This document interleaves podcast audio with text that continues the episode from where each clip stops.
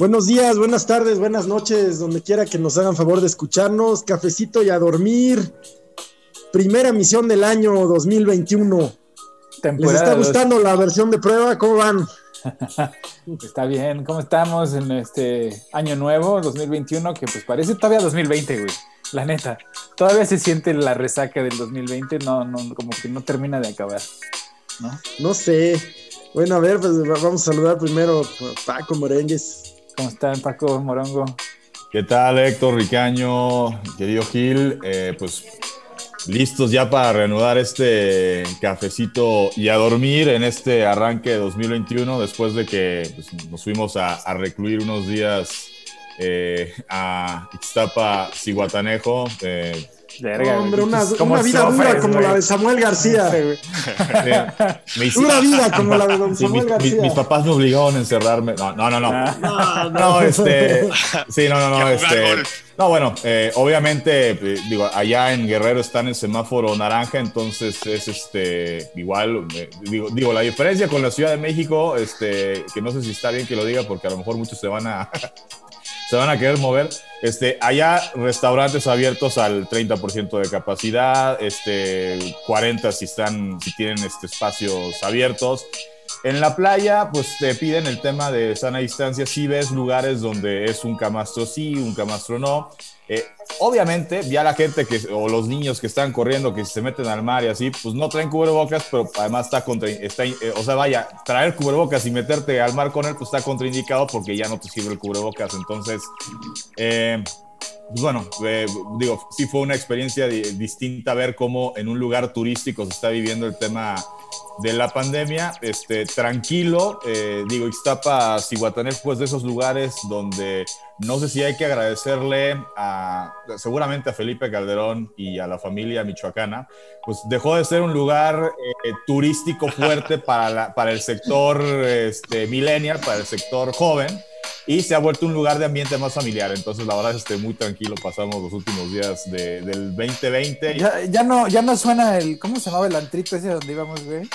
La, no, la, Valentina. ya es un, ya, es como, como, como ruinas este, prehispánicas, y ya, es este. Qué bueno, ahí te daban alcohol adulterado, güey. O sea, la neta guácala, cabrón. Ay, güey, ¿en dónde no, cabrón? Que hubiera barra libre. Eso ustedes, ¿eh? yo la, la verdad no, no, en serio, en serio no. Es que tú eres. Tú eres yo les llevo 10 años. Sí, güey, tú ya güey. Sí, mi hermano, tu generación X ya no entra. Había cadena, güey. Buenos días. ¿Qué tal? Soy Eduardo. Qué coro, qué caray, hombre. Eh, aquí nomás este, saludando con este 2021, eh, que pues sí, igual parece continuación del 2020, la verdad. La vibra es la misma, el mood es el mismo, nada más que sí, la cosa, pues para los optimistas se ve mejor, para todos los demás, pues se ve de igual a, a chale. Oye, pues ¿qué, novedades tienen, muchachos? muchos temas, ¿no? Obviamente, obviamente, pues está el tema de la toma del Capitolio, ya le ampliaremos al punto. Acá en México, pues eh, se, se, están despelucando otras instituciones. El presidente insiste en terminar con los autónomos, con el INAI, con el INE, con la Comisión Federal de Competencia y otros tantos. Ya más adelante les platicamos sobre el particular. Y, bueno, pues lo que ocurre en Estados Unidos sin duda replica en todo el mundo, a ver qué, opinan ustedes, ¿no? Eh, ha sido una constante en la semana tratar de hacer un símil entre lo ocurrido con el presidente Trump que pudiera replicarse aquí. Yo personalmente... Es un error eso, ¿eh? a mí también me parece que no hay ni punto de comparación. Por ningún... Primero, pues son países bien distintos, condiciones tal. Ya, ya platicaremos de eso, mi pero además, pues no, no, no, no es la situación, ¿no? y mira, mira, aquí está mi, principal punto al respecto. O sea, ya con la experiencia de tener unos años viviendo de este lado, güey, ¿no? Y de conviviendo de lleno con gente de, pues, de aquí, ¿no? O sea, mi esposa es de aquí, su familia que vive aquí, con, muy cerca de nosotros, pues este, también, ¿no? Son, son gringos, cabrón. Y este, y la cosmovisión es distinta. O sea, y te das cuenta en la literatura que leen desde la educación básica hasta la profesional, pues habrá uno o dos autores este, latinoamericanos o iberoamericanos, ponle, ¿no? Pero en general, pues son autores anglosajones ah, y rusos, a lo mucho franceses, ¿no? Mientras que tú en, Latinoamérica o en Iberoamérica tienes una educación en donde la carga de literatura latinoamericana pues es la más pesada, más allá de la, anglosajona, que sí hay bastante, ahí tenemos mucha exposición a la cultura anglosajona, pero realmente nuestra educación está fundamentada en una cosmovisión latinoamericana, ¿no? Que, no, que es totalmente distinta a la cosmovisión anglosajona de este país. De verdad, las realidades son distintas. Los, los ciclos, los, los pesos y contrapesos, las expectativas de la gente son totalmente diferentes. Entonces, cuando tú lo comparas como con, con México, pues no, México tiene más en, en, común con España, con el sistema político español o con el boliviano, con el colombiano, etcétera, ¿no? Exactamente. Entre otras cosas, entre otras cosas, ¿no? También es que las circunstancias del presidente López Obrador y su movimiento son distintas. Eh, y algo, lo más importante a mí me parece, el centro y el eje de todo esto, es que el respeto y el funcionamiento de las instituciones, pues simplemente no, no hay parango, no hay, no hay comparación. Eh, afortunadamente para los Estados Unidos y para el mundo las instituciones estadounidenses son sólidas, funcionaron, eh, pero, se, han, se han visto sacudidas. Muy ¿eh? amenazadas. Sacudidas hasta el punto de que, pues, pues hay un sector de la población que ya no sabe qué pensar, ¿no? O sea, ya no sabe qué es real y qué no es real. Ese es el tema con los liderazgos, y ese fue el tema, ese es el tema con liderazgos como el del presidente Trump y otros, pues que, que son ejemplificativos, o sea, sus seguidores ven en ellos un paradigma, un, un ejemplo a seguir o una validación de su existencia, man. Aquí por lo menos lo que veo es que, les dio permiso de ser como son, ¿me entiendes? Esa, esa basura que todas las culturas tienen, ¿no? Porque todas las culturas tienen un sector de, personas que son muy, muy básicos, son muy, los, los, mueven energías y fuerzas muy primitivas, ¿no? Y en todos los lugares existe. Y en todos lugares se tratan de contener y de controlar esas, esas fuerzas, ¿no? Y este presidente les dio rienda suelta. Ese es el punto con los gobiernos populistas, que, que, esas fuerzas para las cuales nacen los contratos sociales, para darles cauce, para controlarlas, pues son utilizadas, son el chi, utilizando, son el chi de, de, los movimientos populistas. esa masa eh, emotiva, esa masa que obedece nada más a sus tripitas y a la emoción del momento y se mueve por resentimiento o por una recompensa mínima, lamentablemente es mayoría. Y, en eso pues sí hay responsabilidad de los estados, que, claro esa masa sea mayoría. Es más, no solo de los estados, de los personajes. Y aquí voy a hacer lo que acabamos de decir que no debemos de hacer, ¿no? Hacer una comparación México-Estados Unidos. Pero cuando el, cuando el PG se vio en la misma situación donde había un montón de gente muy encabronada por un fraude que pues en mi perspectiva sí sucedió, ¿no? Este, pues le dio otro cauce, ¿no? Tomaron una calle y estuvieron ahí plantados. una este, calle. Pues una, calle, muy importante. de la ciudad de La calle principal. Pero no tomaron el Senado. Es una calle, digo, que, calle Sota si quieres. Exacto, no tomaron el Senado ni el Palacio de Pinos. Primer este güey del día, ¿eh? Primer este güey del día, ¿eh? Sácala por ahí, No, güey, pues es que, güey, no, no, sé si viste las imágenes de, del, del miércoles pero se metieron a la, al, recinto más sagrado de la democracia de Estados Unidos. Oye, ¿qué opinas sobre eso? ¿Los dejaron entrar? Pues no sé, que los, dejaron entrar o se vieron rebasados a los dos. Pues mira, yo creo que ahí sí, si me permiten Por favor, meter mi participación. Era, ahí era un discurso muy anunciado de Trump, ¿no? O sea, Trump el día que, ese mismo día estuvo asusando a la gente para vamos a ir a marchar, yo voy a ir con ustedes, vamos a ir a manifestarnos. Y después de haber dicho Trump todo eso, o sea, es como... Pero de quién, es que la bronca es, ¿quién es, quién es responsable aquí? porque la Guardia Nacional depende de la, del Departamento de la Defensa, ¿no? De la Secretaría de Defensa, o sea, de, Trump. Entonces, la Guardia Nacional, descuéntalo. De hecho, hay reportes de que el Senado pidió la intervención de, la, de la Fuerza del Estado vía la Guardia Nacional y el Pentágono negó el, Pues ahí está, esa fue la primera. Pero lo que pasó es que tienes que ir más atrás. O sea, hace como dos semanas Trump corrió a varios este, funcionarios del Pentágono que no le eran tan leales a él, sino al, al, ejército, ¿no? Los, los, destituyó y metió a su gente. ¿no? A sabiendas de que esto iba a pasar, porque lo que estamos viendo es que él sí tenía esperado que esto se transfiriera en una revolución armada, una toma así tipo eh, congolés, ¿no? Así de nación sudafricana, algún, ¿no? Es una toma de, militar. Charrísima. ¿No? Y este, no. Fíjate que el tema con la Guardia Nacional es complejo porque eh, eh, el hecho de que haya ocurrido en Washington, en el Distrito de Columbia, digamos en el Distrito Federal, porque las Guardia Nacional depende del gobernador de cada estado, pero en el caso del Distrito de Columbia no. La alcaldesa no tiene fuerza sobre la Guardia Nacional, sino solo el presidente. Ahí la policía también no sabemos si se vio rebasada, los dejó pasar o los dos. Y el propio cuerpo este de resguardo parlamentario, como se llame, de, guardia del, del, propio Capitolio, ¿no? Digo, sí le dispararon ahí a dos, tres personas. Sí, ya cuando se en el recinto, ¿no? Pero es que no importa, podrían haber sido 100 mil, pero les disparas a uno en la puerta y se detienen todos. La bronca fue que no, les, no les dispararon en la puerta.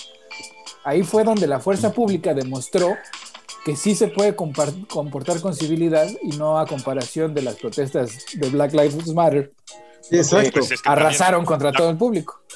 Pero ¿cuál es la composición de las marchas principalmente en esta que hubo? Eh, Por eso, es un tema racista clasista, porque ni siquiera es, es este de que sean blancos, o sea, sí, son blancos, pero son blancos de clase media ignorante, ¿no? De, de, cierta, o sea, campiranos o campesinos, si quieres. Y, los de la Black Lives Matter es, una, es un conjunto de todas las razas, de, gente pobre y gente de ciudad, ¿no? O sea, gente citadina. Entonces ahí está muy claro quién es el enemigo de quién. ¿No? ¿Quién, ¿Quién está a favor de qué? Pues Trump es el enemigo de, de Estados Unidos, ¿no? Digo, acá como se vio fue, e, es, este, digo, como te decían en la escuela, lo de la división de los tres poderes este, que hay en, el caso de México, pues sería como si el Ejecutivo le da un golpe de Estado al Legislativo, este... Eh, es un caso también, eh, conociendo la historia un poco de, lo que es Venezuela, eh, pues a lo que pasó con Nicolás Maduro y el Congreso, que hubo unas elecciones en que creo que la oposición ganó mayoría en el Congreso, y Maduro no sé bajo qué argumento este, pues desconoció esas elecciones y hizo su propio Congreso, donde pues todos son del partido o partidos, porque allá pues, este, creo que son como 100 partidos que apoyan al, al, movimiento de Nicolás Maduro, este, hizo como su propio congreso, ¿no? Este, más o menos, yo, yo cuando se estaba gestando todo esto, yo así lo veía, ¿eh? yo, yo pensé, va a salir al rato como Nicolás Maduro a decir que pues, no hubo congreso y no hubo partido Trump. Es que lo que le faltó aquí a Trump fue callo. Lo, lo, que pasó aquí es que él es tan, sí es estúpido, ¿no? O sea, él cree que, que, que convenciendo a la gente de hacer las cosas van a suceder, ¿no? Y sí sucedieron en, la cuestión de que fueron a tomar el Capitolio, pero a la hora que ves las, las entrevistas de los periodistas que se metieron con ellos, ¿no? Así se les, bueno, ¿y ahora qué? Ya tomaste, ya te sentaste en la silla de Pelosi, este, ya tomaron el Capitolio, ¿y ahora qué? No, pues pues ya, ¿no? Ya nos vamos y se fueron y se tomaron las chelas, ¿no? O sea, es lo increíble, que además de que fueron y cometieron un crimen, este, y un crimen así pues, grave, insurrección no es cualquier cosa, ¿no? O sea, en, tiempos este, pasados pues era pena de muerte, cabrón. Este, y además de todo, después se fueron a echar unas chelas, cabrón. Literal. Oye, ¿qué onda con este hombre de los cuernos? Con bueno, ese sí es un, es un, desquiciado, ¿no? Este señor es un, es un promotor de, de las conspiraciones de QAnon. El, lobo de Yellowstone. Y ¿Así se dice? ¿Así se, se, denomina? Ajá. Así es, así está su perfil en YouTube. Ya lo borraron. Sí, este, ¿cómo se llama? Pues es un es un desquiciado, pues, ¿no? Y, o sea, Pero con un montón de gente que cree, que cree lo que él. Claro, claro, por eso. Este movimiento del cubano, ¿no? Ajá, sí. él, es promotor de ese movimiento, pero Qué locura. pues ya cuando ves este quién es, pues es, es, totalmente un tipo que está viviendo fuera de la realidad, que además de todo, o sea, imagínate el nivel de estupidez de, esta, de este tipo de persona que pues te grabas cometiendo un crimen federal, cabrón. ¿no? Y además lo presumes. Sí, yo creo que no, no veo viable que lo vayan a, a someter al impeachment en estos que quedan eh, 14 días, ¿no? 14 días, no lo veo. No, menos 10 ya. No, sí lo van a. O sea, el, impeachment ¿Sí? va a pasar. O sea, mañana van a meter los artículos del impeachment para que en el transcurso. O sea, y, y, el impeachment se decidirá ya después de la toma de posesión. La razón es que lo quieren inhabilitar para que. Para, las, próximas, este, no, para las próximas elecciones, ¿no? O sea, si, si se le encuentra culpable, pues ya no puede ser presidente una segunda vez y eso es lo que Pelosi quiere hacer. Que, además ahí, eh, para unas próximas elecciones, digo, yo viendo el, día que ocurrió todo esto, fue, si no me equivoco, fue, el miércoles cuando pasó todo esto. sí, pues el, día de Reyes, justamente. Eh, vaya, eh, veías lo que decía CNN, que evidentemente muy críticos al tema de, todo lo que estaba haciendo Donald Trump y demás. Y lo veías también por el lado de Fox, este, lo, que decía Héctor de, la visión que tienen los estadounidenses, ¿no?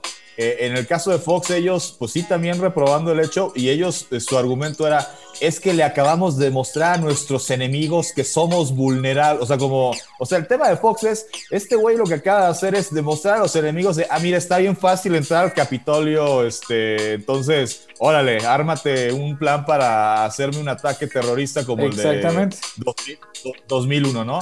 Este, y, hablando de terrorismo, precisamente eh, cómo se refiere eh, Biden y vaya, la gente eh, del Partido Demócrata y, anti-Trump a, estos pues, energúmenos seres humanos, este, se refieren a ellos como terroristas, ¿no? Este, digo, no sé si, si el término terrorista sea, sea correcto aquí, a lo mejor aquí, aquí en México seguramente no les diríamos terroristas, les diríamos revoltosos, les diríamos es que mira acarreados. Pero la este, diferencia entre aquí y allá, güey, es que allá nunca, en México nunca han tomado por las armas, por la fuerza, un edificio del Estado federal, ¿no? O sea, un edificio de una rama de Sí, desde, yo creo que desde los 30 del, del siglo XX. Y ahora, Estados Unidos tiene un problema de terrorista, terrorismo doméstico que ha ignorado por cuestiones de, de pues, yo creo pues que de, surgen de, esta misma base. Pues porque son ellos mismos, o sea, reconocerse como, como, como eh, capaces de, de, esos actos, pues implica muchas cosas, ¿no? Y, ya lo han hecho, recordemos el, el, tema de Timothy McVeigh en el edificio Oklahoma, ¿no? El, el eh, este militante que, que, igual de, de milicias de este radicalizado, radicalizado. Bueno, pero ahora la bronca que tienes es que antes Timothy McVeigh era un cabrón que se radicalizaba por... Eh, que sí, él cinco más, ¿no? Una red Ese es el problema, de comunicación que permite radicalizar a 70 millones de personas. Sí, que, se creen cualquier cosa, ¿no? Porque estaban estos monos del QAnon, que de veras, este, vaya, ya, ya. Eh, vale la pena que platiquen sobre el QAnon. Pero estaban también estos Proud Boys, ¿no?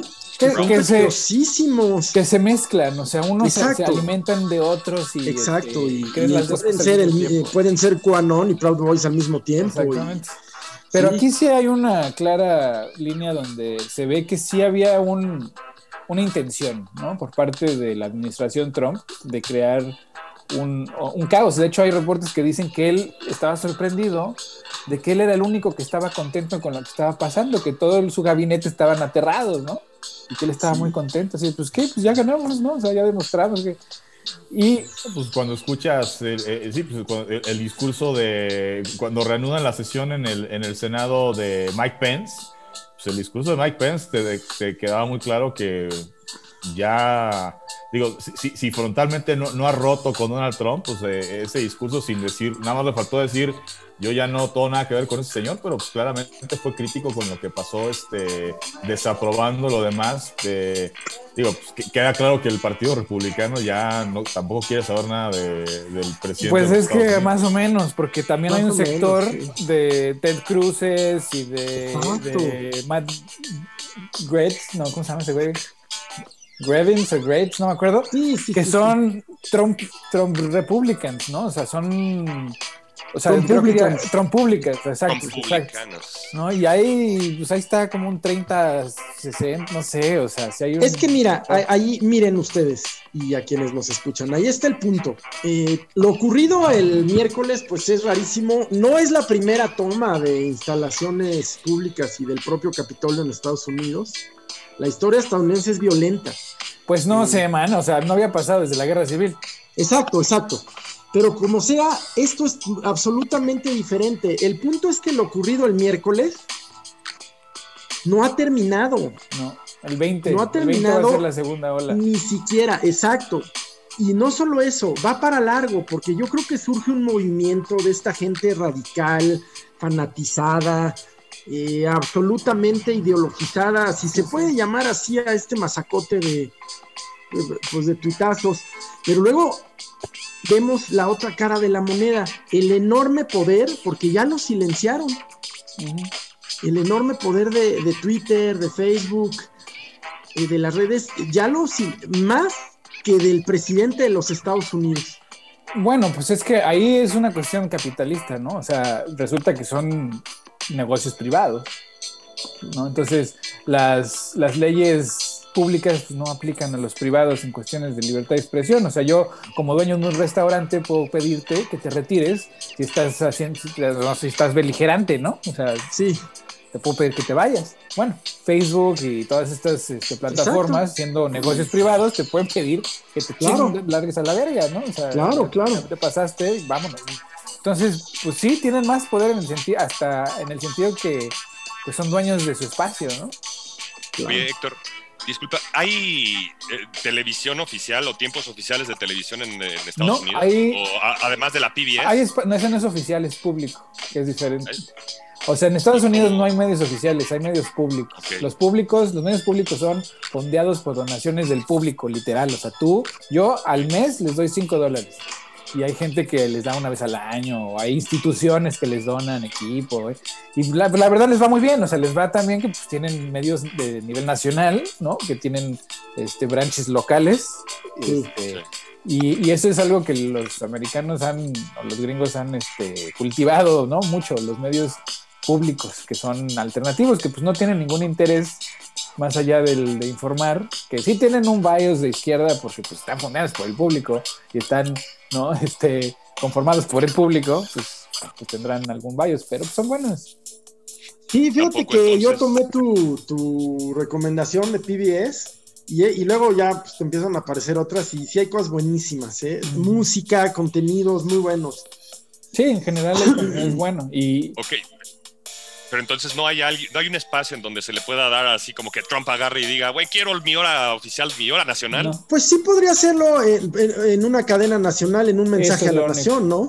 El, la cadena nacional, lo único que... El mensaje a la nación. Y yo creo que lo va a hacer eventualmente, ¿no? pero sí se puede porque cuando, yo digo, yo me acuerdo cuando fueron las elecciones, cuando ya era irreversible el triunfo de Joe Biden que sale a dar un discurso hablando de que el fraude, de que Georgia, que votos este, falsos y bla, bla, bla, y, e incluida Fox, censuraron el, o sea, cortaron el mensaje.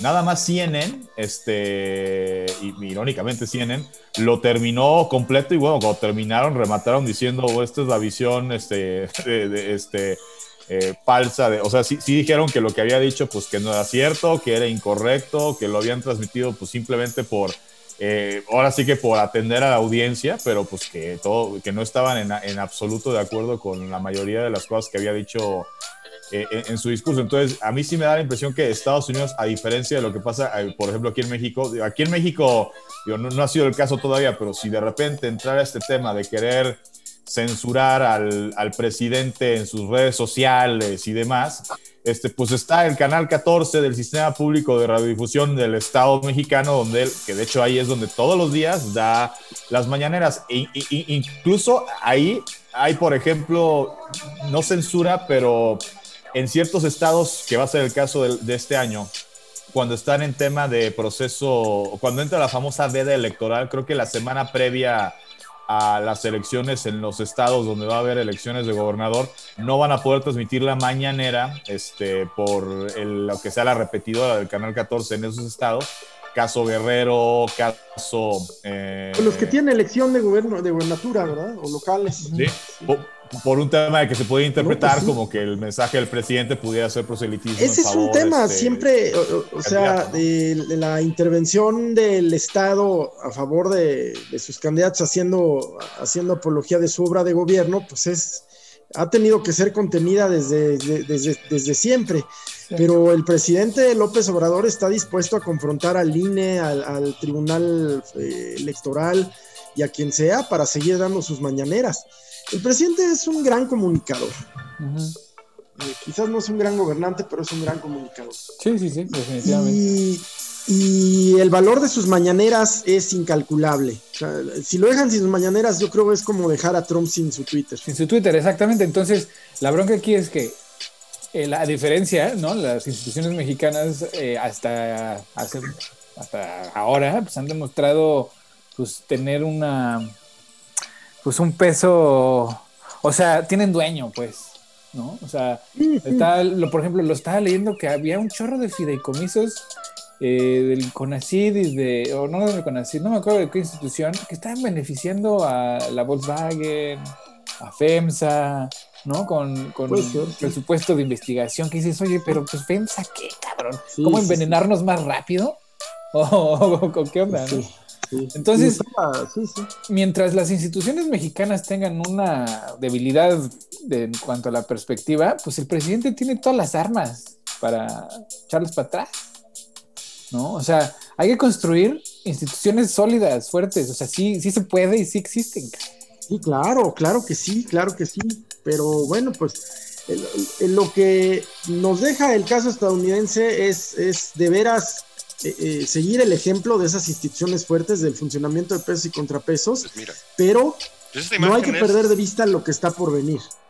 Eh, sí, no, eso me, me tiene muy preocupado. Hay una nación dividida, hay una nación, pues también con estas creencias rarísimas, ¿no? Em, como el QAnon, como la vacuna, y que, y que Trump supo muy bien capitalizar, y que efectivamente yo creo que los demócratas y los republicanos conscientes, como Mitt Romney, que ya sé que no es santo de tu devoción, pero ha actuado con bastante eh, sensatez. Sí, eh, eh, lo que te quiero, lo que les quiero decir es que políticamente debe aniquilársele, políticamente. Claro, ¿no? Y perseguírseles como se les persiguió a los fascistas, a los nazis. Así es. O sea, porque así, de peligrosos son, ¿me entiendes? Sí. Este, las ideologías que esta gente trae, pues más allá de los nacionalismos, pues también son racismos, ¿no? O sea, son es una ideología supremacista. Exacto. Que pues afecta a todos, ¿eh? O sea, porque en el momento que Estados Unidos lo permita, pues ya rienda suelta en todos lados. Exacto pues se, dio rienda suelta, se dio rienda suelta, ¿no? Desde que el presidente Trump empezó con este discurso, pues este sector de la población norteamericana empezó a actuar en consecuencia, ¿no? Y en Polonia y en... Como eh, en Polonia, en Hungría. Es como, como, ah, pues si mi papá lo hace, ¿no? En cierta manera, si lo queremos ver así, no sé cómo lo vean ustedes. Y el tema es que esto que ocurrió es más peligroso que un golpe de Estado, yo creo.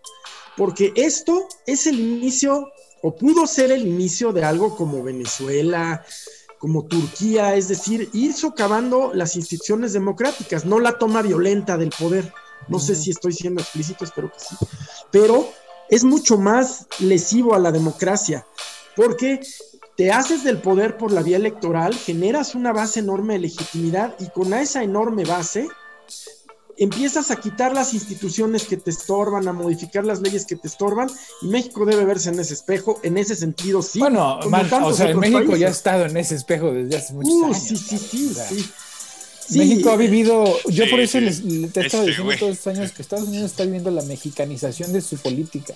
Ah, qué barbaridad. ¿Me entiendes? O sea, los republicanos se están comportando como el PRI al, momento de, dilapidar a las instituciones, de ir contra la educación este, laica y, libre, ¿no? O sea, puta, o sea, los republicanos son expertos en, de manera local, o sea, y aquí yo creo que es la, la, parte en la que México y Estados Unidos son muy diferentes, ¿no? O sea, ¿por qué México no tiene este tipo de problemas donde las visiones están tan encontradas? Porque aunque digan que México tiene unas visiones muy encontradas, no es cierto, todos son mexicanos.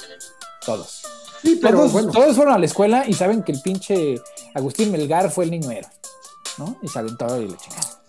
Y, este, y todos saben que Bomberito Juárez fue presidente indígena, ¿no? Todo el mundo tiene una identidad mexicana más o menos mexicana. Pero aquí la, la institución educativa es local. Entonces, en Texas, te enseñan. segundo del, día, por favor, No, espera, en, Texas te enseñan el creacionismo, güey. como, como parte de la currícula normal, como compara. ¿Todo Texas o algunos distritos escolares? Algunos distritos escolares, pero como comparación También en Luisiana, en Georgia, ¿no? Por eso te digo, entonces el nivel educativo depende de dónde vivas, ¿no? Y a qué escuela asistes.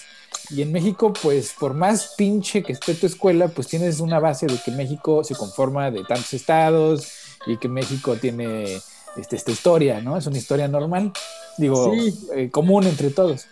Y aquí en Estados Unidos las, las, historias que se cuentan, pues depende de dónde vivas. Ya, ya, ciertamente. Pues bueno, así como un paréntesis mero, esa es la razón de ser de los libros de texto gratuitos, ¿no? Crear un mito del México de, lo, que es ser mexicano. en Yucatán que en Baja California Norte, que en una escuela privada, que en una escuela pública, ¿no? Pero esa es una base de, creada desde 1800 del sistema este, germánico, del modelo alemán de enseñanza que fue diseñado en la Revolución Industrial para que realmente toda la gente estuviera como con el mismo tipo de conocimiento para poder ah, aportar eh, peones y trabajadores a las empresas y fábricas y se adaptaran a un sistema pues muy atinada decisión. ¿eh? No, y también tiene una finalidad de unificación nacional, ¿no? De la creación de un espíritu nacional, de una identidad. De un mito nacional. Así, como, así como Morelos utiliza el estandarte de la Virgen, pues no lo hace con fines religiosos, lo hace con fines de que todos los mexicanos son guadalupanos y eso le da una identidad nacional. Pues así los libros de texto, una, historia común. Exacto. Yo creo que fue. Pero al tiempo, efectivamente, al tiempo, el poder, los, si las instituciones de contrapeso no funcionan, todos se vuelven varguitas. Sí, sí, sí, claro. Hay que renovarlas. Pues Oigan, pero esperen, ya llegamos al medio tiempo. Entonces, Paco, ¿qué, qué onda? ¿Cómo, ¿Cómo está la información en los deportes? Pues eh, rápidamente en 2021, pues luego, luego regresan eh, ya los deportes. En el caso de México, eh, pues ya arrancó el torneo que ahora se llama Guardianes Clausura 2021. Hay que recordar que el torneo anterior se llamó Guardianes 2020. Guardianes son los guardianes de la salud, los que han estado en esta línea de batalla contra el COVID. Se sigue llamando Guardianes, pero pues ahora le ponen Clausura 2021 a este, a este torneo eh, arrancó el pasado viernes el partido inaugural, eh, empate a un gol entre Puebla y el conjunto de las Chivas de Guadalajara, que falla un penal su capitán Jesús Molina, que pudo haber significado arrancar con victoria para el conjunto de el Guadalajara. el equipo de Mazatlán le ganó 3 a 2 al conjunto del Necaxa en un muy buen partido para hacer arranque de, torneo. Eh, Tijuana contra Pumas, caso contrario, un 0-0, este, pues digamos que para si de repente de, este cierre de año, inicio de año, alguien estaba eh, pues, teniendo problemas para dormir, pues eh, ese partido pudo haber sido un buen remedio para el insomnio. El día de ayer, el día de ayer Atlas pierde 2-0 con Monterrey en el arranque de la era de Javier el Vasco Aguirre, que regresa al fútbol mexicano con el equipo de los Rayados. Tigres le gana 2 por 0 al campeón, al conjunto de León, le aboya la corona el equipo del Tuca Ferretti al equipo de Nacho Ambriz. Y por la noche, el América le gana 2 por 1 al conjunto del Atlético de San Luis. El, no el debut de su nuevo entrenador, eh, Santiago Solari. ¿Y por qué digo no el debut? Eh, él, como viene, como es extranjero, tiene que tramitar un permiso de trabajo para laborar en México, ¿no? Eh, ahorita, pues entre el argumento de que por fin de año, que los consulados están trabajando lentos y demás, no tiene el superviso de trabajo, entonces no pudo dirigir ayer, lo hizo Gilberto Adame, un auxiliar institucional del América, eh, y este Santiago Solari estuvo desde, la desde, una, desde un palco este, dirigiendo, viendo a, su equipo.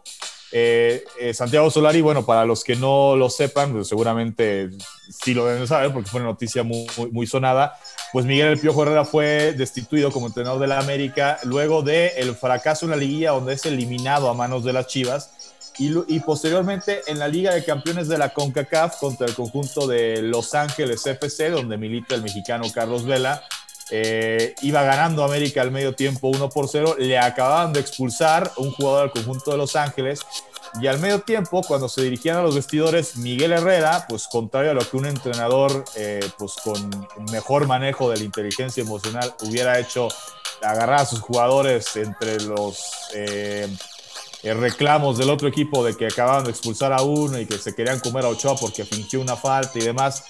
Un entrenador eh, pues con mayor inteligencia emocional agarra a sus jugadores y vénganse, vámonos al vestidor, ya nos vale más, vámonos, ¿no?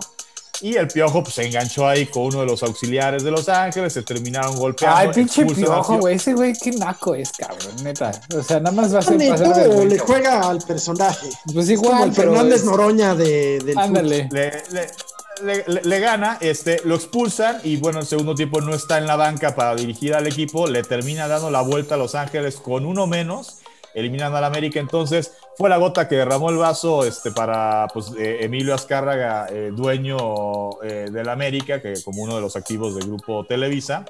y destituyen al Piojo Herrera y llega Santiago Solari, este técnico que es argentino, que se forma en las fuerzas básicas como entrenador del Real Madrid.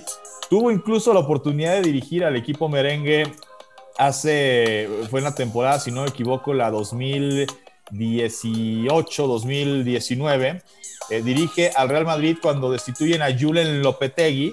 El Real Madrid quiso replicar con él el modelo de éxito que tuvieron con Zinedine Zidane, de un técnico hecho en las fuerzas básicas que agarra el primer equipo.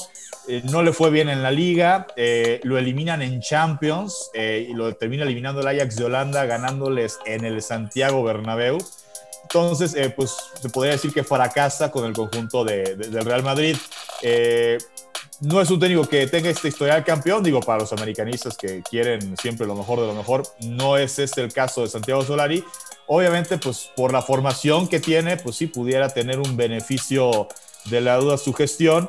Eh, es un giro radical el que da el americanismo con este entrenador, porque pasas de un entrenador que, con todos los defectos y todas las cosas que nos pueden caer gordos este, del Piojo Herrera, pero pues técnico, técnico raza, todo nos cae gordo. Técnico raza, técnico aspiracional, ¿no? El Piojo Herrera. Y Santiago Solari, pues es este, ahora sí que pues seguramente para, para muchas de las aficionadas del América es, ¡ay, qué guapo! Así, o sea, pues es tipo de familia bien en Argentina, de muchos años de fútbol.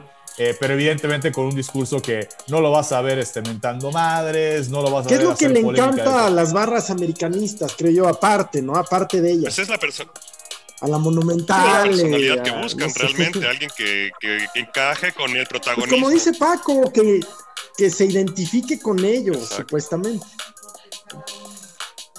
Entonces, pues a ver cómo le va a Santiago Solari. Yo, eh, como pronóstico, no, como, evidentemente, como alguien que eh, le cae mal en América, pero yo creo que eh, no que vayan a estar mal, no que vayan a empezar a pelear descensos, ni mucho menos, pero yo creo que sí se vendrán por lo menos un par de añitos donde el América será sí protagonista, pero no creo que vengan títulos para el equipo del América en el corto mediano plazo, eh, porque lo del Piojo no es nada más el tema de Herrera. América Herrera fue su segunda etapa de un proyecto que inicia en el 2011 cuando contratan a Ricardo Peláez como director deportivo y de ahí se haga una estructura que muchos ya se han ido de esa estructura que se armó en ese momento entonces, a ver eh, si el América es capaz en esta era ya post-Herrera de eh, pues lograr esa, esa empatía, de mantener esa identidad ganadora por un entrenador que se le puede dar el beneficio de la duda porque, digo, formarte en el Real Madrid, más allá de que haya fracasado cuando le dieron chance de dirigir al primer equipo,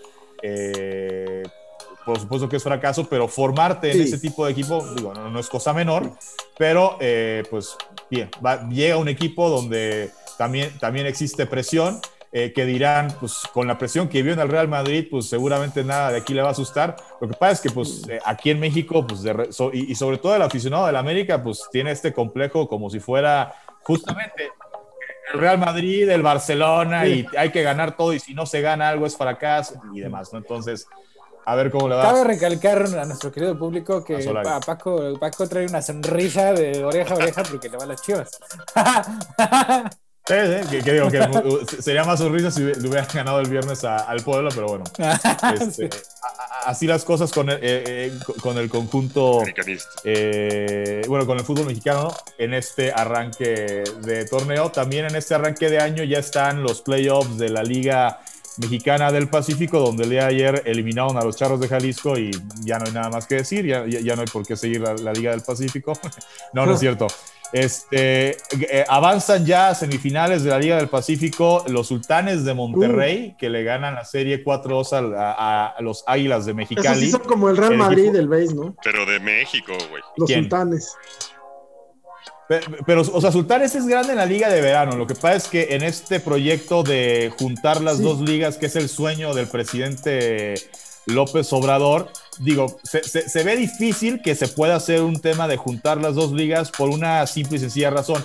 Hay estados tipo Mexicali, por ejemplo, que jugar en verano, en la noche. 50 grados. Insufrible por el calor que hace el Mexicali. O sea, tendría Mexicali que construir un estadio techado como los que hay en Estados Unidos con aire acondicionado, que evidentemente pues, eh, resultaría ser una inversión eh, sumamente cara. Entonces, eh, pues no, la verdad es que no se ve cómo se logre eh, e-, ese objetivo, pero hay franquicias que pues, tienen, digamos, que clima para jugar en, los dos, en, las dos temporadas, como el caso de Sultanes, que juega en invierno y juega en la liga de verano. Sí, bueno, este, pero al, margen, ahorita que termines, Paquito. Ah, eh, bueno, los Yaquis de Ciudad Obregón le ganan 8-1 a los Charros de Jalisco y también se imponen 4-2 en la serie.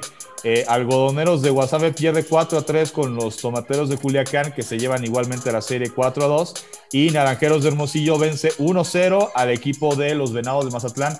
Todas las series se acaban 4 2 y eh, pues quedan ya los cuatro semifinalistas que son el equipo de Sultanes, los Yaquis, el equipo de algodón, el equipo de tomateros de Culiacán, perdón, y los naranjeros de Hermosillo, que eh, considerando cómo fue la temporada eh, regular, la, las semifinales, Yaquis de Ciudad Obregón se enfrenta a Tomateros de Culiacán y eh, Naranjeros de Hermosillo al conjunto de los Sultanes de Monterrey. Son las semifinales de la Liga Mexicana del Pacífico. Recordar que esta liga, el campeón juega la Serie del Caribe, donde enfrentan al campeón de República Dominicana, de Puerto Rico. Parece ser que este año Venezuela se iba a mandar equipo porque por temas desafortunadamente políticos en ediciones anteriores se han quedado al margen de poder participar en este torneo que para los que no entienden tanto de béisbol y, entiendan más en términos futbolísticos, pues sería como la Copa Libertadores del béisbol, ¿no? O sea, los mejores, las mejores ligas de béisbol del continente,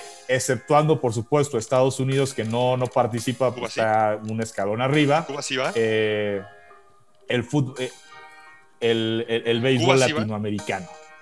Cuba, sí, Cuba suele participar este año, no sé si, si, lo vayan a hacer, este, pero sí ya, ya viene participando. Se supone que esta, esta liga, esta serie del Caribe que históricamente era disputada por eh, México, Venezuela, Puerto Rico y República Dominicana, ya se agregan eh, Cuba, se agrega Colombia, se agrega Panamá y eh, por ahí el otro, este, no sé si era eh, el béisbol, la, Liga de Nicaragua también que se incorpora a la serie del Caribe. Eh, entonces, pues vamos a ver, va a ser en Mazatlán la serie. Es que bueno, la serie del Caribe siempre ha sido muy buena, la verdad. Sí, la verdad sí. Del Caribe, y los que le ponen sabor, pues son los venezolanos, ocasionalmente los, dominicanos, sí, y los cubanos. Sí, cómo no. ¿No? Este equipo de Camagüey. bueno, me da gusto, güey. La neta sí me da gusto porque el monopolio del soccer luego da hueva, güey. O sea, otras opciones. O del base de grandes ligas, que sí es maravilloso y sí es aparte, hay que decirlo. ¿eh? Yo me inclino. Es como, aquí a mí me gusta ir mucho al hockey, pero de la segunda división. Ah. La de segunda división se ponen los trancazos más ah, Van a ser este año seis, seis este, eh, equipos participantes del campeón de Colombia, de Panamá, además de México, Puerto Rico, Venezuela y República Dominicana. Es decir, Cuba no va a participar este año, van a ser solamente seis equipos los que van a participar, que el formato con seis van a ser dos grupos eh, de tres, juegan eh, todos contra todos dentro del mismo grupo y el ganador de cada grupo juega la final de la Serie del Caribe. Este, eh, y no hay final por el tercer lugar. Este, entonces, bueno, pues ahí la oportunidad, digo, Venados de Mazatlán ya no tendrá oportunidad de, de buscar ser campeón en su propio estadio. Eh, recordando que en Sinaloa sí está viendo público en los estadios tanto de béisbol como de fútbol, están dejando un 40% de asistencia. Uno de repente ve las imágenes y, me atrevería yo a cuestionar que sea el 40% de asistencia. Este, pero bueno, pues en Sinaloa, eh, no sé, creo que andan en, en, amarillo en su semáforo. Es que allá sí otros números, güey. Ese 40 más bien parece 60, güey. Sí, allá, sí, están dejando que participe, eh, que haya público en los estadios. Y pasándonos del otro lado del muro, eh, la NFL ya está en su etapa de postemporada, en los juegos de comodín. Los Bills de Buffalo consiguen su primera victoria en 25 años en postemporada. Eh, cabe recalcar que en esos 25 años fueron como 20 que no estuvieron en playoffs. Eh, le ganaron al conjunto de los Potros de Indianapolis y acceden a la ronda de semifinales de conferencia. En la nacional, el equipo de los eh, halcones marinos de Seattle pierde 30-20 con el conjunto de Los Ángeles Rams.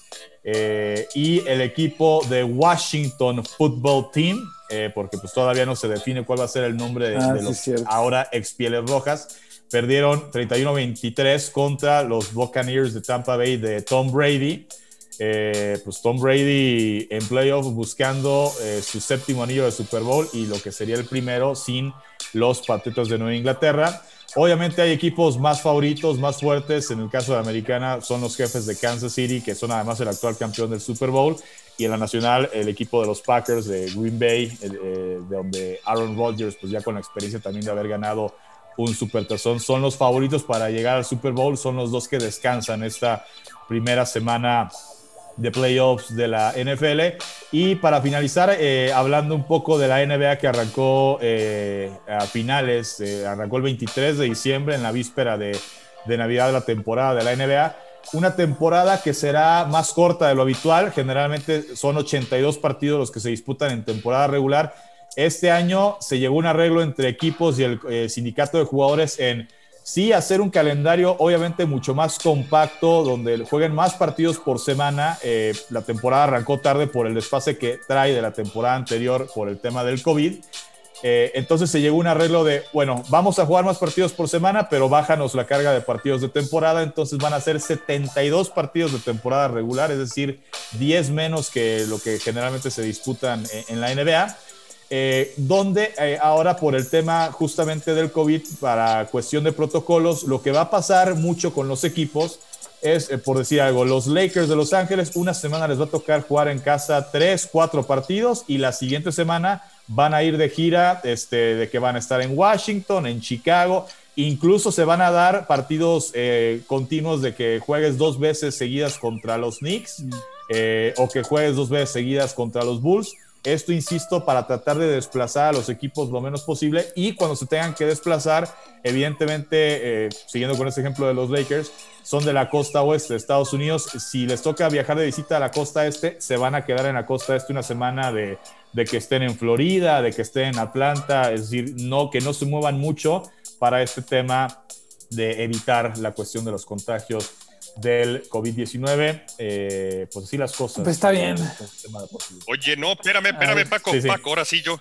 Este, pues ya sabíamos que neta había entrado en vigor este, también la salida del Brexit, güey. Eh, de toda esta situación de la salida de, Inglaterra del bloque económico y de, de, Europa. Esto ya y esto tuvo efecto el primero de enero. ¿Cómo afecta, cómo se van a ver afectados ahorita las ligas, este, por la inglesa, la liga europea al respecto de esta, de esta situación? Eh, pues el tema del Brexit eh, sí se habla de que básicamente Inglaterra, como otros equipos de Europa, porque no todos los equipos, eh, no todos los países europeos están pertenecen vaya a la Unión Europea. Los países que no pertenecen a la Unión Europea, los futbolistas de ese país son considerados extranjeros en países que sí pertenecen a la Unión Europea. Ahorita como está el tema que no va a cambiar porque la temporada en Inglaterra ya arrancó y este, esta salida de Brexit se da a mitad de la temporada en Inglaterra. Eh, ahorita en Inglaterra, como pasa en España, como pasa en, Francia, un futbolista español que juegue para el Paris Saint Germain es como si fuera francés, no cuenta, no ocupa plaza de extranjero. Viceversa, el francés que juega en Inglaterra no cuenta como extranjero. Ahorita los ingleses que jueguen en Inglaterra, que jueguen en Francia, que jueguen eh, en Alemania, no cuentan como futbolista extranjero. A partir de la próxima temporada sí van a contar como futbolistas extranjeros. Entonces, esto, ¿en qué podría afectar al fútbol inglés? Pues en que los futbolistas ingleses que quieran ir a otro lado, pues ya cuentan como extranjeros. Entonces, encontrar acomodo igual este, va a ser difícil. Y, y, lo mismo va a ser al revés. Eh, Inglaterra, eh, que pues los equipos tienen futbolistas españoles, franceses, alemanes, eh, a partir del próximo año contarían ya como jugadores extranjeros. Entonces, si pudiéramos ver una liga Premier donde empiece a reducir el número de jugadores extranjeros, sobre todo de otros países de Europa. Ahora, Inglaterra, junto a otros países europeos, pues tiene estas reglas que pudieran, este, digamos, eh, aminorar este golpe de, que se dé una fuga de talento de la liga inglesa, en el sentido de que, pues si lleva cinco años, puedes sacar un, o sea, como la Green Card en Estados Unidos, o sea, tú no tienes, Green Card es, digo, Héctor se lo sabe mejor, no tienes, no tienes la nacionalidad estadounidense, pero tienes un permiso para trabajo y para efectos de la MLS, por ejemplo, eh, un futbolista mexicano que tenga la green card no cuenta como extranjero sin ser ciudadano estadounidense. Entonces, en Inglaterra pues también hay este, elementos legales como para que muchos futbolistas que ya llevan cinco o seis años viviendo en Inglaterra, este, pues tramiten un permiso de trabajo y sin, sin ser ciudadano europeo de la Unión Europea, porque Inglaterra ya se salió, este, puedan jugar como si no fueran extranjeros en la liga inglesa. Muy bien. Paco, pues muchísimas gracias. Como siempre, ya hacía falta este bloque. Caray, qué gusto tenerte de vuelta. Por eso, por, eso nos, nos, escocimos un poco, porque sí, teníamos Exactamente. Exactamente, pues muchísimas gracias. Bueno, y regresando eh, a temas menos amables, pues está el tema de Georgia en Estados Unidos, ¿no? Tanto el asunto de la llamada en donde el, presidente Trump le pide, pues prácticamente forza a renunciar a un funcionario electoral, bueno, a un fiscal del Estado en funciones electorales en realidad. Y, por otro lado, la, la sorpresísima eh, em, eh, derrota de los de los republicanos ahí en Georgia, ¿no, No, no, no, o sea, histórico, man, o sea, no puede ser pues, la incompetencia de esta gente, de verdad. O sea, primero, como dices, ¿no? O sea, una campaña llena, o sea, cuando, cuando tú ves a la candidata que estaba en cuestión, pues era un florero, la neta. Esta, esta tipa era un pinche florero, estaba ahí por designación, casi casi compró ese puesto. Porque su esposo resulta que pues, es un super millonariazo, amigo de Donald Trump, y ella era la suplente, ¿no? Entonces llegó a suplir a uno, o sea, compró su puesto ahí. Y era un mueble, o sea, la doña traía un, un, discurso, un discurso muy preparado en el sentido de la agenda radical y, este, y los demócratas quieren este, destruir nuestros derechos. Pero el candidato demócrata con el que estaba compitiendo ella, pues era un pastor de una comunidad, de una, de la iglesia donde Martin Luther King era, era pastor, ¿no? Este, ah, entonces, de, de, raza negra. Entonces, pues era así como, híjole, mano. Y además, pues se colgó de Trump, ¿no? Y resulta que días antes de la elección, un par de días antes, Trump habla al secretario de Estado de Georgia para demandarle que encuentre 11.780 votos, ¿no? Sí, sí, sí. Y, y, o sea, ya en una clara intención de robo de, de, de, la elección, que comete dos crímenes, uno federal, que es el crimen de, intervenir en elecciones locales, y el local, que es este, tratar de, de, robarse la elección, ¿no? Tratar de, de falsificar la elección. Entonces ahí se enfrenta a, dos cargos. De, uno lo puede, se puede perdonar él mismo, pero el otro no. Y entonces, pues eso le da un golpe a los republicanos tremendo al día siguiente, que se ven en una situación de debilidad extrema en donde Donald Trump hizo que toda la población negra y latina saliera a votar en masa al grado que perdieron Georgia dos veces y perdieron Arizona. Eh, entonces, pues yo creo que ya esto es una desesperación del status quo blanco, del privilegio blanco, donde se ve rebasado en, el área electoral, ¿no? O sea, donde tenían su fuerte, donde siempre ganaban, ¿no? O sea, tenías que ser blanco y hombre para, ser este, exitoso en la política. Bueno, pues resulta que pues ya no, o sea, el electorado ha cambiado y, y eso ya no hay para dónde. Entonces, por eso la batalla en el futuro va a ser eh, en evitar la supresión del voto. Van a ver los republicanos cómo le van a hacer para purgar esos, esas listas electorales lo más posible en, distritos de mayorías eh, de minoría, ¿no? O sea, de gente de, minorías. Y, es ahí donde pues, la bronca ahora es que pues no, no, no puedes respirar, ¿no? No es así como, ay, bueno, ya ganó Joe Biden. Y, pues, exacto, insisto en ese punto. Este, todo va a estar igual, ¿no? Va, va a estar más, peligroso que nunca porque esta gente, no solo desde afuera, sino desde dentro, va a estar tratando de ver cómo se hacen del poder, porque ya no lo tienen de manera electoral. Así es, la perdieron, sí. oye, y lo histórico que anunció Trump, que no sé si se vaya a cambiar, digo, no creo este, que se vaya a arrepentir de, de eso que ya afirmó, eh, que el 20 de enero, el día que sería equivalente a la ceremonia de transmisión de poderes en México, que ya es el, creo que Inauguration Day o Inaugural Day, este, que él no va a ir a entregarle este, la Casa Blanca a Joe Biden. Joe Biden. Exacto, Joe Biden dice, bueno, pues, por primera vez hemos estado de acuerdo en algo. sí. O sea, sí, sí, una respuesta, sí. Eh, y pues el peligro aquí es lo que vayan a hacer sus seguidores, que ya amenazaron con invadir o tomar la capital ese día, ¿no? Evidentemente, pues el Pentágono ya se dio por enterado y las calles de Washington pues están militarizadas completamente.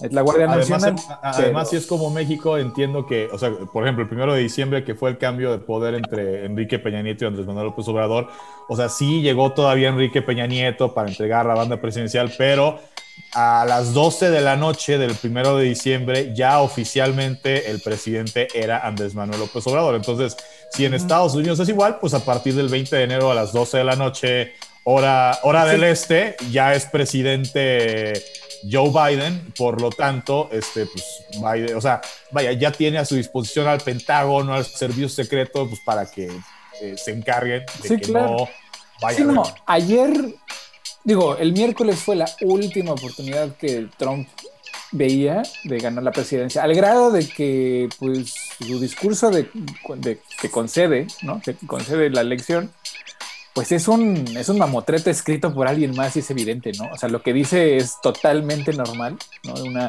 que su compromiso de ahora en adelante es asegurar la transferencia pacífica del poder y que los que invadieron el Capitolio son este, personas no gratas, este, ¿no? No, no, no son parte de su movimiento. Y este, o sea, ya como diciendo, bueno, ya chido, ¿eh? Ya estuvo, ya, ya vi que hay consecuencias más grandes, no, no se pudo y, o sea, ya se echó para atrás. Digo, eso fue antes de que le quitaran Twitter, porque pues, le quitaron su Twitter y pues eh, se montó en su macho, ¿no? Sí, sí, sí, sí. Y entonces ahora, pues a ver, ¿no? Yo creo que ahorita es el momento más delicado. Está silenciado prácticamente, ¿verdad? Pero el punto es que también el decir no comparto, ah, pues es darles la espalda a sus seguidores más radicales, ¿no? Sí, pero mira, sus, sus seguidores están en un tren de una fantasía. O sea, yo he visto ahorita tantos, tantos videos y comentarios de esta gente, ¿no? En TikTok, en, Twitter, etcétera, donde es que Trump tiene un plan maestro. Y esto, o sea, hay un video de él en los ochentas donde dice que para ver quiénes son tus enemigos, hay que pretender que fracasas para que salgan a la luz. Entonces, traen esta fantasía ah, de que lo que pasó fue a propósito para entonces realmente saber quiénes eran los traidores, ¿no? Este, ah, Casi que me dejé ganar. Ajá, ¿no? Y entonces traen así esa fantasía en donde ellos van ganando, ¿no? Ellos tienen the upper hand, ya tomaron el Capitolio y ahora vamos a ir el 20, pero armados y en masa. Yo creo que ahí sí el servicio secreto debe tomar serias, serias disposiciones, ¿no? Y castigos este, ejemplares, ¿no? Porque pues a los del Black Lives Matter algunos les dieron cadena perpetua, ¿no? sí, sí, sí, sí. Que, ¿no? que terminen dándoles dos añitos a estos culeros, pues sí va. Sí, al de los cuernos. ¿no? Sí, exacto. Pero también es un poco complicado, como lo platicabas, ¿no, Héctor? Eh, eh, todas estas personas, anteriormente lo habías dicho, no tienen una cabeza que los guíe realmente, se mueven como por porque tienen un sonido en la cabeza que los va llevando hacia allá, ¿no? De decir, oye, voy a treparme esta barrera y de aquí creo que voy a brincar esa puerta. Pero no hay una persona específicamente que lo. No, sí hay, es Donald Trump. Y Donald Trump Jr. y Giuliani. Pero la bronca es que son incompetentes. O sea, son unos incompetentes, pero por accidente igual y logran algo, lo entiendo, pero, o sea, en ese sentido, ¿cómo le haces para, siendo la CIA o el FBI, para poder frenar? Los tienes que reprimir, así como. Pero tienes que reprimir a Trump, ¿no? y a sus hijos. pero esto faltan 20 días, güey. O sea, faltan que 10 días, güey. Es que ese güey todavía es presidente. Él todavía tiene eh, botón, ¿no? Nuclear. Claro. Claro, él es presidente. y mando de las Fuerzas Armadas. Y él es el jefe, güey. Y si él no va a reprimir y si él dice que no, no, no va a hacer algo para que la Guardia Nacional o alguien impida que lleguen que si llegaron 15 mil nacos ahorita con ametralladoras. Claro, no, pero ahorita ya entra, ahorita, ya entra el, factor humano, ¿no? En donde Mike Pence o sea, Mike Pence, pues pendejo no es, o sea, es un hijo de puta. No, y además está. Pero, él sabe las consecuencias. Y está humillado, no está lastimado, digo. Exacto. Entonces, ahorita de facto, el que dio la orden de desplegar a la Guardia Nacional fue Mike Pence, lo que quiere decir que las Fuerzas Armadas, pues están aceptando órdenes del vicepresidente. Que, o sea, está muy extraño, ¿no? O sea, ya, no, no, sé si la línea de mando sea así. O a lo mejor porque, pues está está esta espada de Damocles de la enmienda 25, ¿no? De que el vicepresidente y la mayoría del gabinete están renunciando. Que esas renuncias me parecen ya un poco inoportunas, ¿no? No sé qué opinan ustedes, pero ya al final, mamá, mamá, ya no quiero a Trump, es mala persona. Sí, a, todo pasado, ya todo. Pero el Lindsey Graham fue así de, ay, ya, count, me out, count me out, I don't play anymore. Es que se dijo tu pinche madre, ya es rastero. ¿No? O sea, pero, pero como dices, man, o sea, es, el momento más peligroso en su administración ahorita. Sí, es, como el aterrizaje de un avión en problemas, ¿no? Ándale, exactamente. Eh, eh, es un momento muy delicado, efectivamente, y, y lo que viene, lo que viene, porque se va a radicalizar y va a encontrar maneras de seguir saliendo a redes así sea desde, de Iván, de Ivanka o de su esposa o de Melania. Pero es que es ahí donde hay que darles castigos ejemplares, o sea, hay que perseguirlos como a los fascistas, de verdad. O sea, son así de peligrosos. Esta gente al principio era una broma, pero ahorita, o sea, estamos viendo que las consecuencias son muy reales, ¿no? O sea, que, que la gente, por más adultos que sean, por más este, libertad tengan, pues siguen cayendo en las mismas trampas de siempre. Así es, así es. Yo, yo, yo, yo, fuera de WhatsApp el, el, miércoles, yo sí, digo, finalmente ya después cuando vimos en la tele que regresó, regresaban los senadores y Mike Pence a, a, reanudar la sesión en el Congreso, eh, en el Capitolio, bueno, pues dije, ok, fue este berrinche este cuate, de sus seguidores, este, finalmente se pudo contener la situación. Por supuesto que no ha pasado inadvertido, claro que no. Pero este, yo antes de que reanudaran la sesión, yo sí pensaba, eh, pues a ver si no amanecemos mañana con que golpe de estado del, del poder ejecutivo al legislativo y me que o, sea, vaya, instalación de dictadura. Yo, yo, yo, yo, sí lo llegué a pensar. Pues la intención es, es, era esa, ¿no? O sea, realmente Donald Trump estaba, eh, estaba muy feliz, estaba muy feliz de ver lo que estaba sucediendo, porque para él eso significaba eh, este, el triunfo, según, o sea, igual que sus seguidores, ¿no? O sea, en un mundo de fantasía donde tomar un edificio significa algo. O sea, si no los, si no los agarran a todos los senadores y los diputados, los ejecutan ahí y implantan un nuevo, este, este, un nuevo senado y un nuevo, y un nuevo congreso ahí con gente popular diciendo, ah, pues nosotros somos we the people y ya nos chingamos todos, pues, o sea, de otra manera no veo cómo, ¿no? Pero había otra opción, el hecho de que tampoco tomara protesta ese día, creo que también por ley solo se puede tomar protesta no, ese día. Creo que sé que es algo no, simbólico. No, no, deja tú lo simbólico. No, no se tiene que iniciar ese día el proceso. Y se inició el proceso porque lo puedes iniciar en cualquier pinche lugar, cabrón. Sí hubo un escenario en el que de no cumplirse esta sesión, pues sí podían llegar al día 20 y que para pesadilla de Trump le hubiera tenido que entregar el poder a Nancy Pelosi. Sí, Karma. Sí, no, es una fantasía estúpida. O sea, una teoría de conspiración que pues alguien sacó y. Pues oye, hay un. Está Yamiro Kwai tomando con cuernos el, parlamento. ¿Te parece suficiente? Pues, pues, es que estos Yo Keira pues están muy, muy radicalizados. O sea, ya es un movimiento terrorista, ¿no? O sea, ya.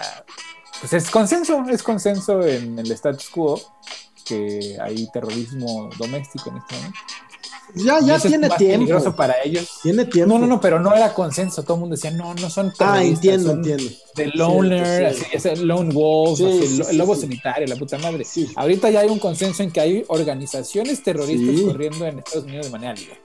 ¿no? Y entonces yo creo que eso es más peligroso ahorita para ellos que para el Estado. Lo es, lo es, este, pues que incluso que el propio ISIS, que Corea del Norte, de veras, yo creo que ahorita traen una, traen un riesgo muy severo adentro, muy severo.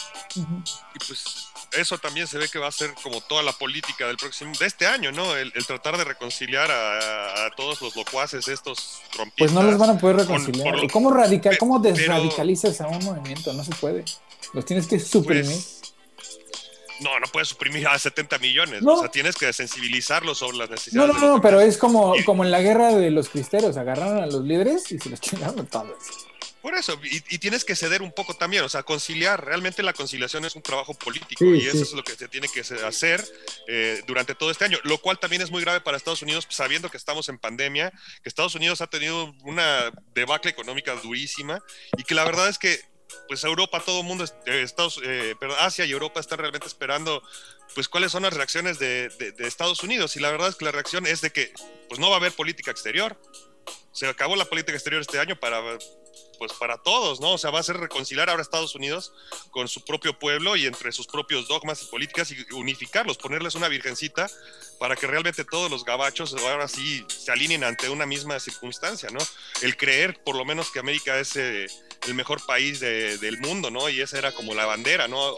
Pero es que, mira, aquí es donde, aquí es donde, donde, pues, a lo mejor la dimensión es diferente porque a partir del miércoles, o en el Partido Republicano, tanto en, ¿no? en las esferas del, del, partido como en su base, pues tuvieron que tomar una decisión, ¿no? Lo que pasó ese día fue o una insurrección, que es ilegal, o fue un, una victoria este, para el movimiento, ¿no? Entonces, cuando estás en esa dicotomía, pues mira, todos, todos los que apoyaban al PG, que estaban así como en que no, cuando lo de reforma, pues mira, se fueron a la verga. Entonces, ese, ese movimiento de setenta y tantos millones de personas, pues échale que la mitad ya están para atrás, cabrón, porque pues ya no te quieres asociar con un movimiento terrorista, ¿entiendes? Sí, claro. Y sí, sí tocó fibras como muy sensibles de, los valores americanos, de los valores estadounidenses. De los republicanos, como Mitt Romney. Sí, the rule of the mob. Ándale. O sea, eso es the rule of the mob, que es lo que los republicanos dicen, no, eso no. Pero, ¿Y cómo verá China eso? Pues como una enorme oportunidad, como... Pues claro, ¿no? Honestamente, o sea, ya se volvió un lugar común, pero es la pura verdad. China va en ascenso meteórico, porque además yo creo que los gobiernos de Medio Oriente, por ejemplo, prefieren con mucho tratar con China. Sí, pues hay más cercanía, más, más inversión. No los cuestiona que, los derechos humanos, que no sé qué, ¿no? Eh, en fin, yo creo que, que China simplemente va en ascenso que ya Estados Unidos quedó atrás para poder detener. Y sí, ahora Estados Unidos se tiene que poner a, hacer sus asuntos domésticos teniendo que dejar la hegemonía mundial. No, pues mira, pues, se va a dividir. Solo en manos, no, no, en la mano nada más de las, de las armas, pues ¿no? O sea, el único aspecto dominante que tiene es Estados Unidos ahorita no, y el cultural, la tecnología. Y el cultural tiene una dominación pues, cultural. cada, en cada vez es menos. Pues de, este lado del mundo, de este lado del mundo que es Europa y, y América. Morongo, ¿qué cine ves? Eh, que cada vez veo más eh, eh, en Netflix específicamente, en las dos plataformas principales, en Netflix y, y en Amazon, pues veo, ya cada vez mejores producciones chinas. Sí. Ya con un contenido ideológico de amabilizar, de volver amable a, incluso a la Fuerza Armada China. Ya hay una, hay una película y series en Netflix pues que muestran ya soldados chinos al más puro estilo G.I. Joe, ¿no? Rescatando gente, amables, humanos, eh, sonrientes. Sí, están tratando de poner la cara sonriente, pero el problema es cuando te confrontas a, a la realidad. Ah, no, no, sí, sí. Pues es el mismo caso que con los Estados Unidos. Pero es que, mira, el, imperio de los Estados Unidos es un imperio blando. Sí, sí. ¿Me entiendes? Sí, es, un imperio más económico. la fuerza. Exacto. Sí. ¡No! No, espérate. No llegan a matar, cabrón. Pues depende de dónde. Depende de qué, tanta amenaza les presentes. Pero, Pero si no les, les presentas una amenaza inmediata, pues es, te mandan contenido cultural para, eh, y, económico, ¿no? o sea, cómprame mis, mis ideas y mis productos. Sí. Y, yo creo que el, el, mundo occidental así se va a quedar, porque esa es la lógica europea y la lógica que pues, hemos llevado desde el origen de nuestros países, ¿no? De este bloque. Y el bloque eh, oriental, pues, pues, se va a despegar de, Ahora sí que va a haber como, como en la Guerra Fría, ¿no? Va a haber dos bloques y a ver a, cuál perteneces, depende de dónde vivas. Sí.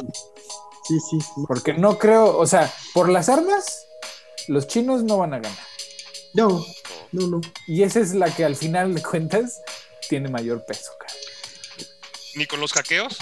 No, aunque, aunque son una amenaza real, son una amenaza son una amenaza real, pero ideológica, yo creo. O sea, la, la guerra ahorita se estaba, eh, la batalla ahorita fuerte está en, el internet. Sí, sí. la, guerra cibernética, ese es donde está el frente. lo económico, ¿no? La, la segunda. Lo económico. Sí, coincido. Pues falta que le cobren los bonos los chinos a los gringos. Ah, no mames, los chinos no tienen que tienen que producir para Estados Unidos. No hay. Sí, tienen que producir, pero también los chinos les dejan de vender y también hay, una, hay problema, creo. ¿Cuándo va a suceder eso? O sea, ¿me voy a dejar yo de alimentar para darte la madre a ti, güey? No. O sea, tienen un ciclo, tienen una. Chino existe porque Estados Unidos existe. Y viceversa. Es, una simbiosis. Entonces no pueden pelearse hasta el momento, tienen que seguir jugando el pinche jueguito, güey. Y lo van a tratar de no. Pues, ¿Quién va arriba y quién va abajo? Eso no importa. Y pues pregunta, a ver, no te importa a ti como latino viviendo en Estados Unidos, pero pregúntale a un gringo republicano que tenga desde 1800 una plantación, güey, pregúntale si no le importa. Pues no le importa porque ese güey vive relativamente bien y según su ideología tiene las armas y los medios necesarios para aniquilar a China. Entonces, pues realmente ellos, mientras Estados Unidos tenga una superioridad, o sea, mientras Estados Unidos tenga la capacidad de destruir el mundo, pues no se van a sentir amenazados. Ves cómo eres de bello. Yo qué, pues es la realidad. Pero bueno, hemos llegado al final de este primer programa. Entonces, las, este, recomendaciones, man. Sí, cómo no. Eh, bueno, yo sigo recomendando los cursos del Centro de Estudios Baltasar Gracián y ya en febrero y en enero, perdón, eh, no, no, en febrero, en febrero, corrijo, inician los cursos de litigio electoral en, en el Centro de Educación EOLAS. Entonces tenemos los cursos del Centro de Estudios Baltasar Gracián, la página es C, eh, C de casa bgracian.com.mx. Eh, ahí están los cursos del Centro de Estudios Baltasar Gracián y del centro o del sistema EOLAS. Y la página de EOLAS, que es eolaseducación.com, en donde están los cursos de litigio electoral, eh, derecho energético, lavado de dinero, temas más técnicos. En Baltasar Gracián, pues los temas de historia de las emociones, filosofía, historia, historia universal, historia de México. Y este año vamos a tener una eh, serie especial por los 500 años de la independencia, desde perspectivas bien interesantes. Y en las recomendaciones, rápido, rápido, de entretenimiento, la serie del nacimiento del Imperio Otomano, extraordinaria, maravillosa, producción turca, una visión desde el otro lado de la, eh, de la caída de Constantinopla, muy interesante, eh, históricamente entiendo, bien documentada en Netflix. Y yo debo decirles que terminé de ver el Mandalorian y 10 al Mandalorian. Me gustó mucho el Mandalorian. En cambio, terminé de ver Cobra Kai y pues no, no, no, no, 7 a Cobra Kai. Sí, estuvo muy chavo. 7 eh, le das mucho. sí, hombre, ya, ya se volvió ahí un romance teen.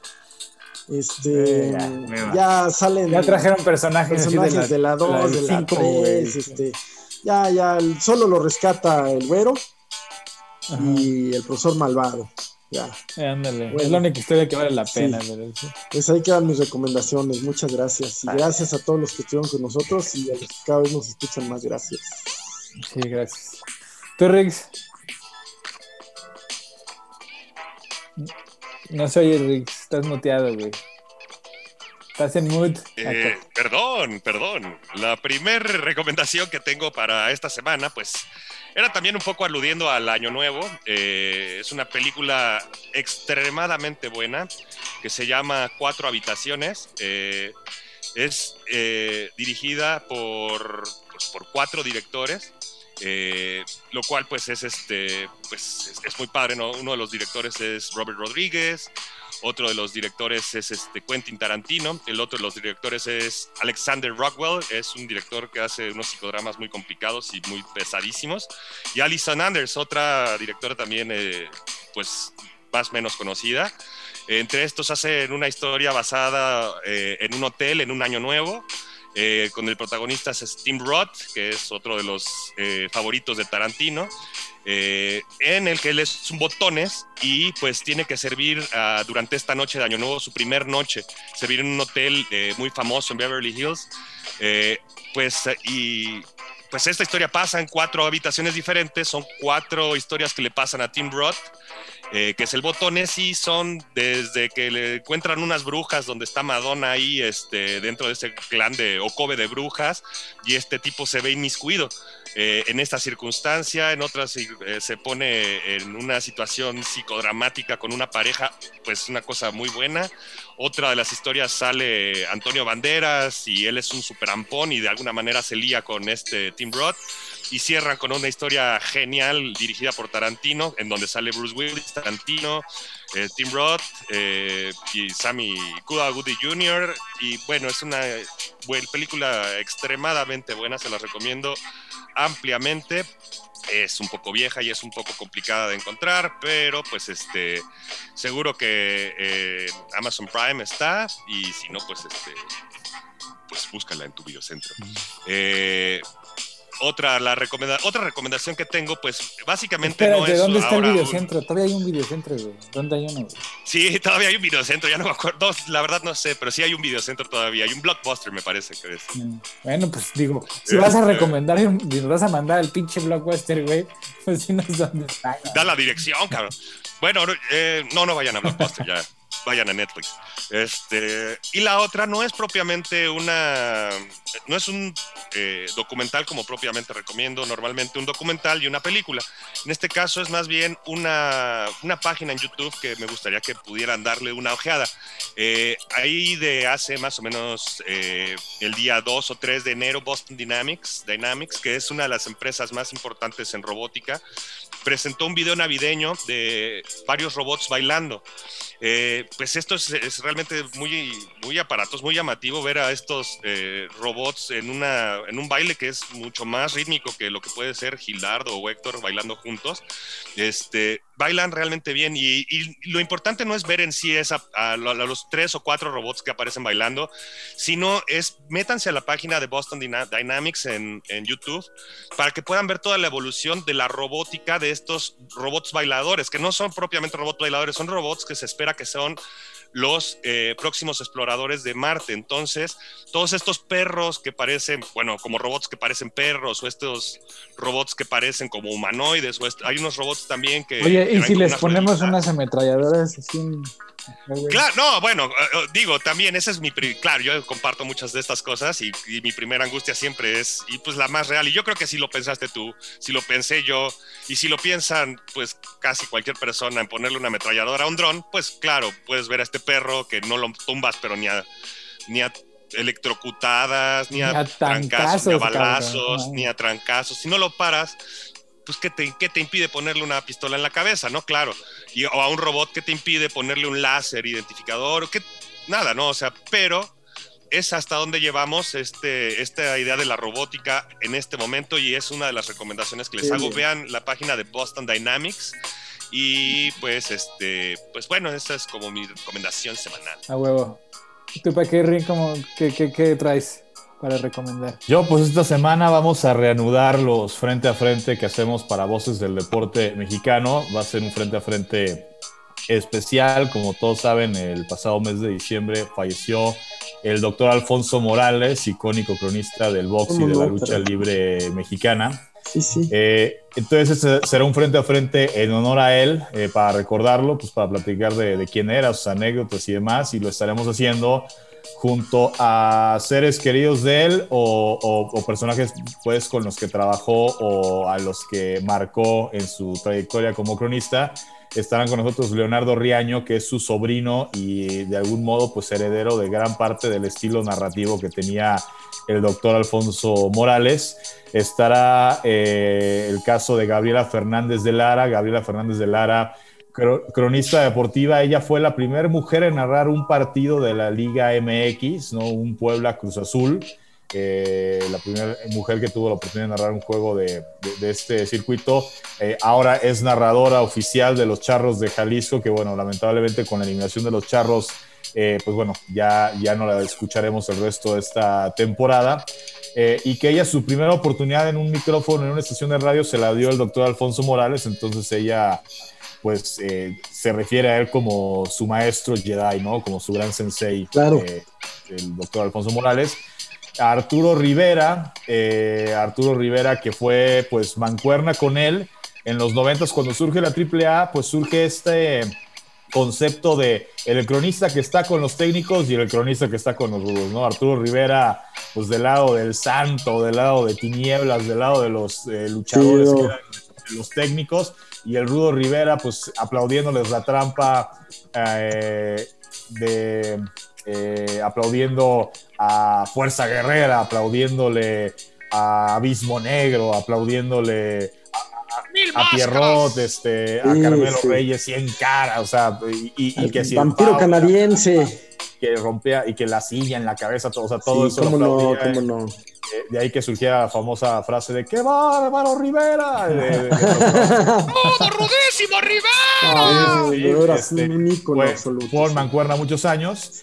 Y eh, don Fernando Bonrosum, Fernando Bonrosum, este, cronista icónico del fútbol americano en México. Vaya, él, es, él fue el responsable de la castellanización del fútbol americano. Hoy ya eh, para pues, nuestra generación de repente se vuelve un poco este, moda o lo correcto a los equipos en inglés, decirles pues, su nombre en inglés, ¿no? o sea, decir Dallas Cowboys, Pittsburgh Steelers, San Francisco 49ers, eh, pero en la época en que a Von Rossum le toca las primeras transmisiones de fútbol americano en México, él pues justamente al no haber todavía esta cultura que sí existe hoy de que estuviéramos tan familiarizados los mexicanos con los, eh, las palabras en inglés, él empezó a traducir, eh, es decir, los vaqueros de Dallas, los aceleros de Pittsburgh, los 49 de San Francisco, y también las posiciones, el, eh, receptor abierto, ¿no? Al wide receiver, el pateador, pues, kicker, ¿no? Este, el running back, el, eh, corredor, este, el el, linebacker, el liniero, y él, por ejemplo, es responsable de que al coreback, que la traducción al español sería el cuarto, el cuarto atrás, pues él le puso el mariscal de campo, ¿no? Entonces, este, jugando un poco con el tema bélico del mariscal, ¿no? Este, y demás. Eh, entonces él, eh, vaya, nunca tuvo nada que ver en tema de narración de lucha libre ni demás, simplemente pues fue su mejor amigo eh, en vida, don Fernando Borrosum, entonces estaremos platicando con estos personajazos este, para revivir a, a, uno de los mejores cronistas en la historia de lucha libre de boxeo en México y que pues bueno ya está en el mismo Olimpo en el que está un Antonio Andere, un Jorge Sonia Alarcón, un Enrique Llanes eh, y pues será nuestro primer frente a frente el próximo martes a las 6 de la tarde. Les recordamos a través de la página de Facebook de Voces del Deporte Mexicano. Eh, también la repetición posteriormente sube al canal de YouTube. Eh, pues ahí podrán ver esta transmisión de frente a frente para recordar haciéndole un homenaje al doctor Alfonso Morales. Vale, pues qué chido. Sí, ahí no se la pierdan, ¿eh? Se ve que está, va a estar bueno. Ahí me, me mandas el link, güey. Seguro que sí, por ahí por el chat lo, va. Y bueno, pues yo les voy a recomendar así de voladísima una serie de Netflix que, todavía estoy viendo. está muy interesante por lo siguiente. Cuando yo tenía, no sé, 6, 7 años y mi abuela me, estaba tratando de explicar por qué ella creía en Dios, este, me contó una historia cuando, de cuando ella estaba muy enferma de hepatitis, en algún momento en su juventud, cuando mi, mamá estaba pequeña. Pues al parecer le dio muy grave y casi se muere. Y, este, y dice que una de esas noches, así, o una de esos delirios ¿no? de la fiebre, pues siente que ella se murió, que se murió y me, dice, me decía que lo que ella veía era un campo florido, ¿no? hacia el horizonte, y dos presencias, que ella pues siendo católica las asoció, las asoció a Cristo y a la Madre de Cristo, ¿no?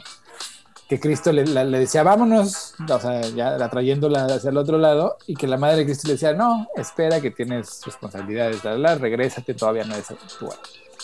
Y pues la verdad, así, pues mi abuela siendo muy católica, pues todos, todos nosotros la quedábamos ya loca, inclusive cuando tenía seis años, pues no, pues no, o sea, a mí no me, no me cabía en la mente, este, pues que fuera más allá de un delirio, ¿no? O sea, pues es lo que piensas de una fiebre, ¿no? O sea, igual en el momento, a los seis, siete años no, pero ya más grande dices, no, pues en delirante, pues igual, ¿no? Tienes una alucinación de eso.